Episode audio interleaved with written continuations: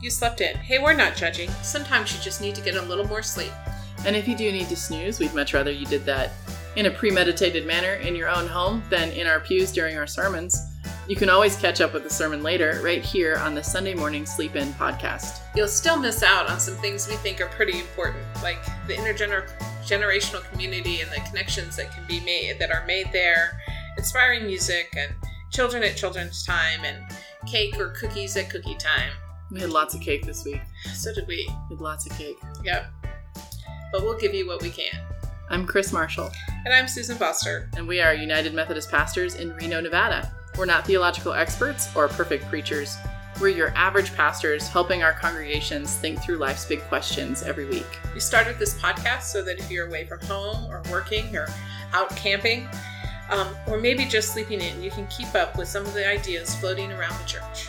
Every episode is a conversational version of a sermon one of us gave on Sunday. So, whatever day it is when you're listening to this, we just ask that you would receive it with an open heart and an open mind.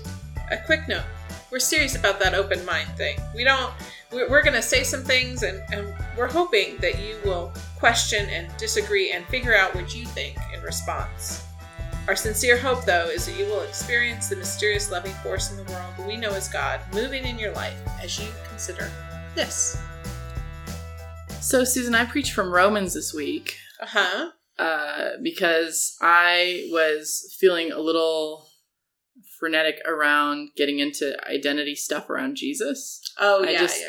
like I preached that a couple of years ago and I didn't want to get into Yeah. it again. And Yeah. so and sometimes y'all we pick sermons because it's we're tired. because well, it's not even that we're tired, it's because eh, sometimes some theological issues are not helpful Right. Or we have spoken on it maybe in a different way than the scripture. recently. Yeah. Recently, there is some there is some choice making, and we also we also know our congregations, and we Mhm. do, we intentionally choose things sometimes so that we can speak to not individual issues in a church. That's just creepy.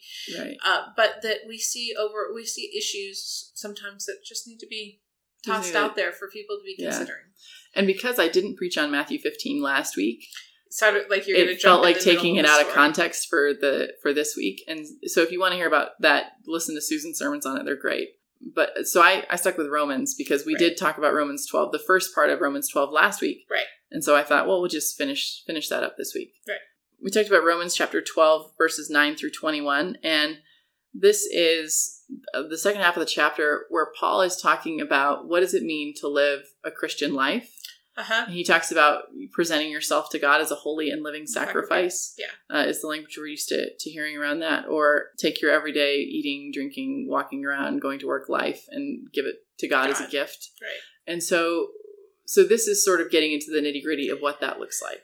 Right. He's not just saying, um, here, do this. It's so easy. Yeah, He's saying, he's no, saying- no, this is going to, this is, this is, I'm saying this and it sounds simple, but it's really complex. and it's going to be hard. And so, so this is from the message, and I'm going to read it from the message just because you've probably heard it in other versions. Um, but I'll post the link so that you can look it up in whatever version you like best. All right. So Paul says, and the the original version says, "Let love be genuine." Mm-hmm. hmm But in the message, it says, Love from the center of who you are. Don't fake it. Run for dear life from evil. Hold on to dear life, for dear life to good. Be good friends who love deeply. Practice playing second fiddle. Don't burn out. Keep yourselves fueled and aflame. Be alert, servants of the Master, cheerfully expectant. Don't quit in hard times. Pray all the harder help needy Christians, be inventive in hospitality. Bless your enemies, no cursing under your breath. Laugh with your happy friends when they're happy, and share tears when they're down.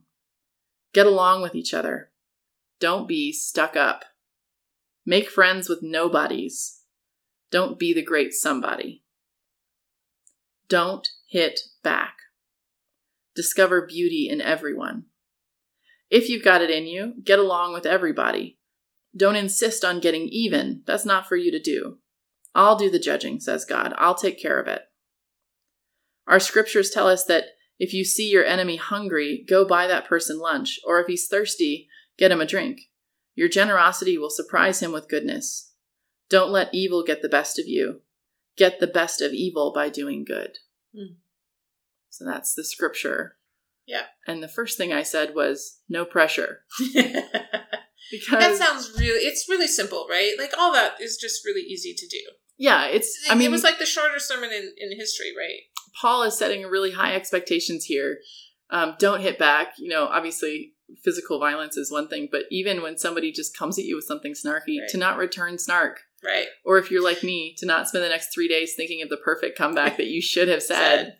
Yeah. Um, or to or to respond to passive aggressiveness with more passive aggressiveness. right. Like, just let that go. And so, um, so Paul is setting a really high standard. This is a really tall order to be like Christ to one another. hmm You know, there's only one person who's ever done that well. And even Right. Jesus needed a little correction Right. from time to time.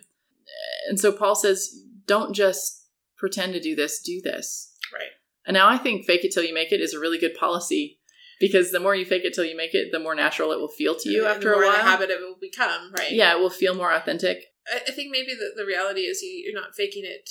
Don't fake it to make yourself feel better or to yes, yeah. Don't fake it just to fake it. yeah. Fake it. Fake it with the idea that you are trying to get better.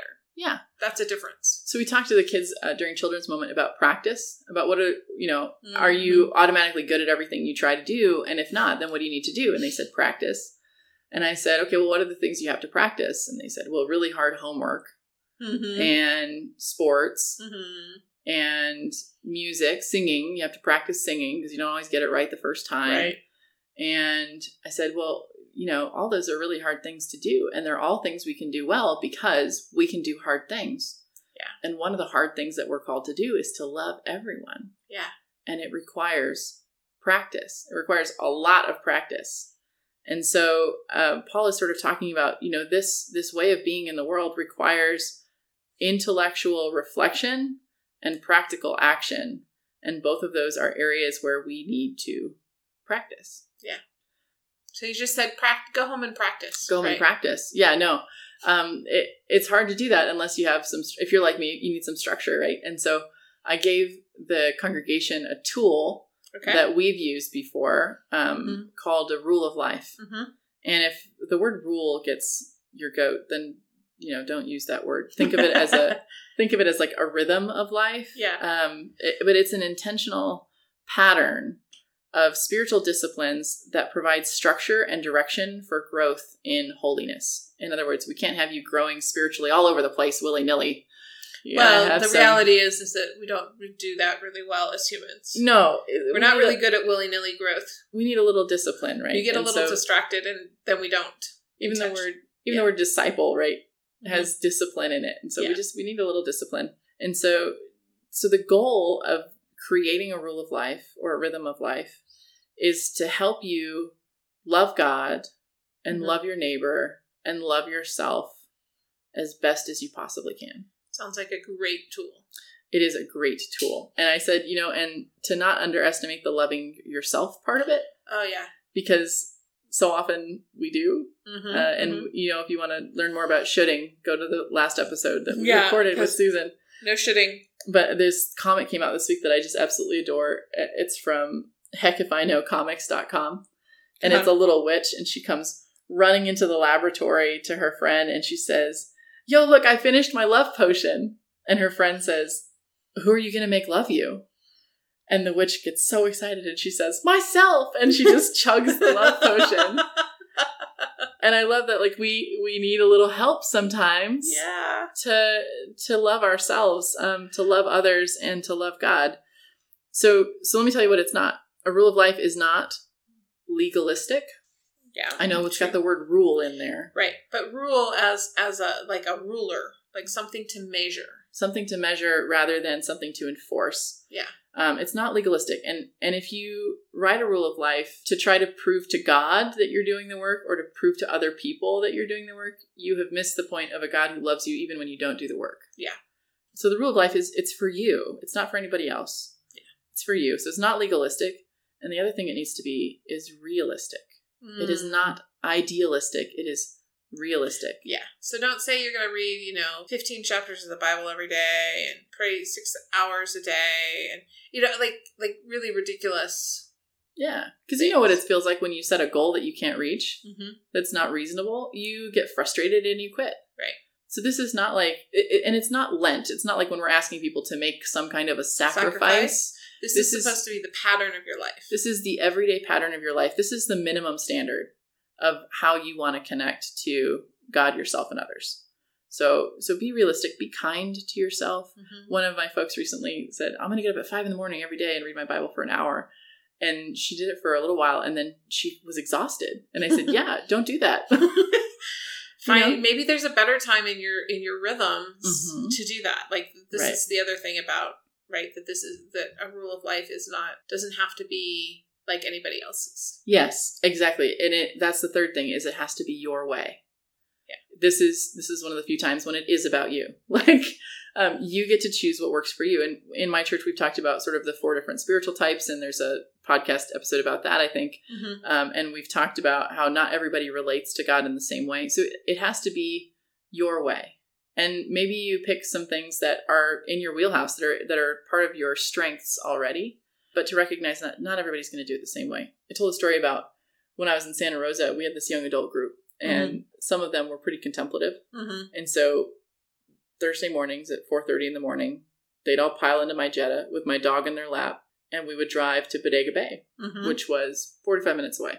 We'd go to Goat Rock Beach because on the other side of Goat Rock Beach was Hidden Cove and dogs were allowed there. Not that anybody was looking at 4:30 in the morning to see if there were Right. dogs on the beach, but we don't want to scare the seals. So so we would hike down this cliff to the beach and we would spend about an hour there and the sun on the west coast comes up behind you, right? Mm-hmm. And so what would happen is if you were sitting on the beach, there's this huge cliff behind you, and the sun would hit the farthest part of the ocean 1st Mm-hmm. And then as the sun rose, the light would come towards you across the water. Mm-hmm. And so we would go out there for, you know, we'd leave Santa Rosa at 4.30 or 5 o'clock in the morning. We'd get to the beach about 5.15, 5.45, and then the sun would come up while we were there. And then after the sun had come up, then we would leave. And we would go back, and we would be back in time to take a shower and go to work. Mhm. And uh, there was this one guy in the young adult group who he knew that we did this, and and he said, "I just don't know if I can sit still for an hour." And I said, "You don't have to. That's not your thing." Right? If that's not your thing, then don't try and force your- force yourself to do it. Right. Um, some people, that's their thing. Um, there was one young woman who liked nothing more than to go do yoga and breathe and stare at the water for an hour in silence. But um, but one of our guys would run Mm-hmm. which is a different kind of torture. Um, Right. But he would run on the sand for an hour, and I would just walk and listen to music, like whatever kind of positive, Mm-hmm. mellow music I Right. had going on at the time. Um, and Squirrel would come, and she would run around and She'd dig be and Squirrel. have fun and be crazy, be my dog, and um, but everybody got to do that in a different way. Now, four thirty in the morning might not be your cup of tea either. Right. In which case, don't force yourself to do that, but. Right. But you have to find out what works for Right. you. And there are a lot of spiritual disciplines that sound really nice to me that I realize are not mine. Yes. right i think that's one of the things we need to say out loud is that that not all things are all things and um, some of my most frustrating conversations have been with folks who are so in love with A X, Y, or particular way. Z, Yeah. right? And they're trying to convince you that it, that it is the best way. They're, they're usually not saying it's the only way, but if you got down to it, they, they really do think that Yeah. and and it's so frustrating sometimes to just to hear people go but you should do it my way Yeah. back to last week's I sermon. remember. Yeah, totally. actually in the ordination process i had some problems with this Yes. because they were like well you should do it this way and i'm like oh my god that kills me Me too. That was we had I had one guy on my team tell me you should do a 4-day silent retreat. And I thought, you know, I'm not I don't need a lot of people around me all the time, but that's not my Right. thing. and especially like you know both of us are single and Mhm. both of us live by ourselves we get we a get- lot of silent we time. get plenty of silent time it's the it's the time where we're intentionally with people Mhm. that sometimes is what we are seeking and needing so Yeah, exactly. and the other thing is is it you can try something and if it doesn't work be gracious to Yeah, be yourself. gracious to yourself. So um so it has to be your way. I was thinking of the the Kaiser Permanente commercial about the young woman who's trying to find how she knows she needs she knows she needs to exercise but Uh-huh. she's not sure if she's going to do that. So she tries running and she just ends up like dry heaving and Right, right. she tries to do like the pole dancing aerobics class and she keeps falling off the pole and so she tries all these different things and finally you see her at the end of the commercial and she's just walking through the park with her headphones on Yeah, and uh, and that's her thing and so the Kaiser Permanente says find your thing find your thing. and that's what this is it's Right. find your thing find the thing that will help you within Right. the rhythm of your life not add on a bunch of other stuff to an already busy Right. life but find your thing and let it be your way and the the other thing that it needs to be is succinct Yeah. it needs to be it needs to be less than a page less than three quarters of a page because you are more likely to actually look at it Mhm. if it's bullet points than if it's an essay Right. right so And this is something you refer to. It isn't something you just. do and let go Right. Yeah. So it's it's going to be something that's realistic. It's something that is gracious. It's something that is your way, and it's not going to be super long. It's going to be a way to build into your life um, some spiritual disciplines. And where it starts with, if you want to have some direction to it, is where it starts with is self assessment. Mm-hmm. So what are the things that you are struggling with? Where where are the places in your life where you feel the most frustration or where you don't feel connected to God or other people? So if if you're not sure about that, you might journal for a week or two and just write down like here are the places where I felt really close to God, here are the places where I didn't. You know, you might notice after a week or two like, "Oh, I lose my patience a lot with with the children Mm. or I uh, I am often anxious about money, or I this or I that. Like you might notice some things about uh, about your life that you haven't been paying attention to. It also helps if you have somebody that you trust that you can talk to. Now, what I don't recommend you do is walk up and say, "What do you think is wrong with me?" Yeah, yeah, no. Because that's not loving. No. Um, but when you figure out what your thing might be, to say, you know, trusted friend, I think I really need to work on patience. Mhm. And what do you think about that? Right. And your friend might say, that is the last thing Thing you need, to, work on. because I really see that you need to work on being more assertive. yeah, right. So so if you have a friend you can reflect with, that might Yeah. be helpful too. So you start with self-assessment. Some people choose to to look at some of the lists of things we have in scripture, like the seven deadly sins, and then they look at the opposite of that. So if you think sloth is your thing, then the opposite of sloth is not productivity. it is fruitfulness, Mhm. which is different, um, or envy, right? And you might work on gratitude, Right. like whatever those things are for you. Some people might look at the fruit of the spirit in Galatians five, or or this list of Paul's, right? Like, Right. Paul says, "I need to not hit back. I'm going to work on keeping my thoughts to myself sometimes." Right. So whatever your thing is, you start with a self assessment, and then the second part is you describe how, what, and how often you're going to engage in spiritual practices focused around whatever that thing is. Right. You might pick something that's in your comfort zone. You might pick something that's different. Uh, you might think about, you know, if my eulogy was written, what do I want it to say? Mm-hmm. And then build those kinds of things into your life Mm-hmm. you might look at the balance between, you know, are these things that exercise my thoughts and my actions and my affections, or am I sort of heavier in one of those areas than in others? And again, it's not something extra, it's something that's built within your life. So, for example, the example, another example I gave was if you know that you need to go to Carson from Reno every week for Mhm. an appointment, and it's a 30 minute drive down and a 30 minute drive back. And one of the things that you need to work on is there's this person in your life that you love and they drive you crazy Mm-hmm. Mm-hmm. maybe what you do is for the 30 minutes down on the way to the appointment, you decide to do things that are self soothing. Mm-hmm. You listen to inspiring music, you listen to podcasts that are awesome and spiritually grounded or interesting and educational, whatever, but you choose to do things that are going to nurture your spirit. Mhm. And then for the 30 minutes on the way back, having been nurtured and at a get a good place, you call that person and you have a 30 minute conversation with them where you listen. Yeah. Um, so it might be some things that are internal and some things that are external, but built into the, the spaces you already have in your life. And we all have those spaces. Yeah. So you're going to just, so you describe it. What is it going to look like? And then it has to be connected to the so what. Right. Right. So I'm going to do this so that I become more generous in my attention. Right. Or I become uh, more grateful and less comparing myself to others or whatever, whatever your thing is. And then the third part is accountability. Mm-hmm. Uh, in the United Methodist Church, we started off in the Methodist movement, it, it was required that you were part of a small group for membership because accountability is so hugely important. Accountability doesn't mean you have a bunch of mothers trying to ask you if you've made the bed and washed the dishes yet. Right. Accountability is about people who are willing to check in with you and say, "How's that working for you?" Yeah. You know, not in a weird condescending Dr. Phil kind of way. But but in a like sincerely care for you and hope that you are indeed growing and and And grounded. and blooming and yeah. Yeah. And so, um, what I recommend is, you know, choose a friend that you trust. I would recommend you don't choose your spouse. They have enough things to worry about with you. But a good friend or a small group that you're a part of that you're willing to, to let them check in on you every once in a while. Um, so you have to do that assessment. What what is I what do I actually need to grow in? And then how am I going to grow? And then the follow up plan. Where have I seen growth? and who can help me who can help me hold accountable to that so it's just those three parts and then the idea is that you will become more acclimated to um, the rhythm of your life in god Yeah.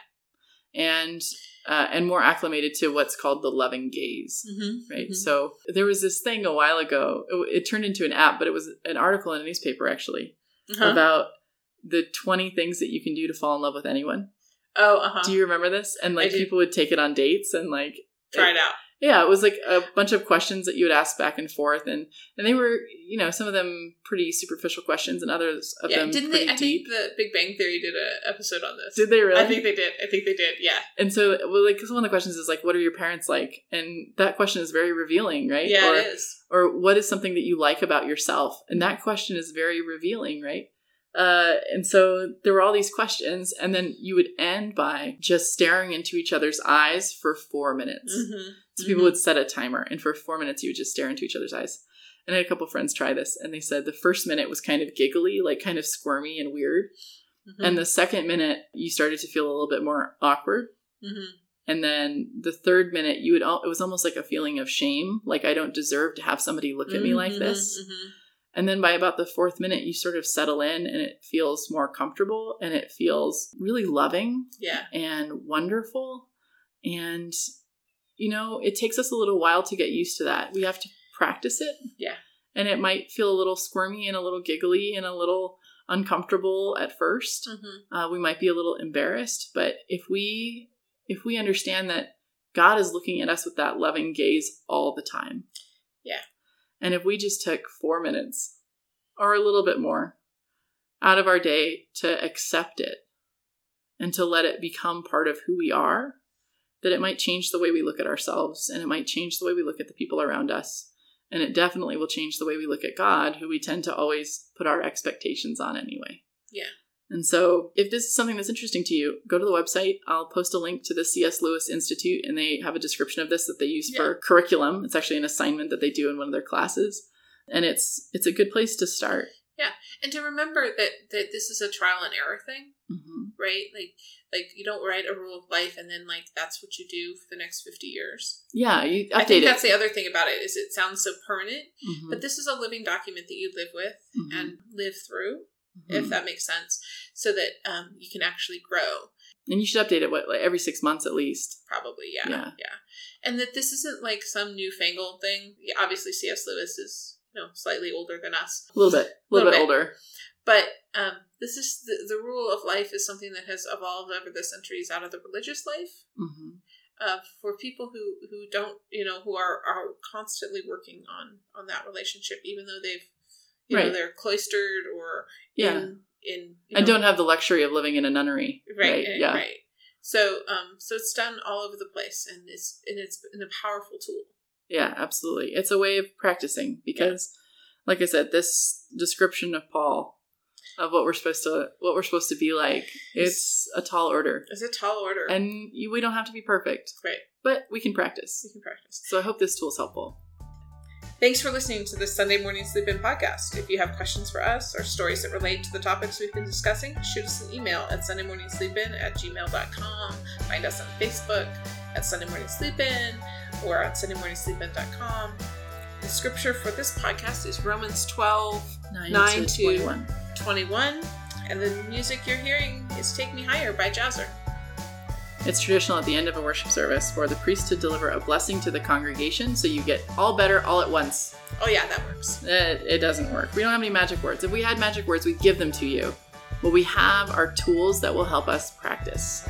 We have our scripture, we have our songs, we have our community, we have all of these different ways of trying to acclimate to the loving gaze of God and to become more loving in our own lives. Whatever you think about what we've been talking about today, I I hope that you know that you are loved and you are blessed and you are called.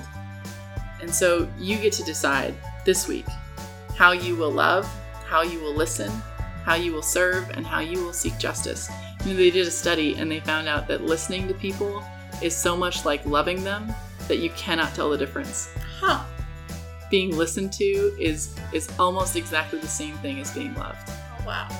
So maybe you slept in, but now it's time to wake up and get moving. Get your practice on.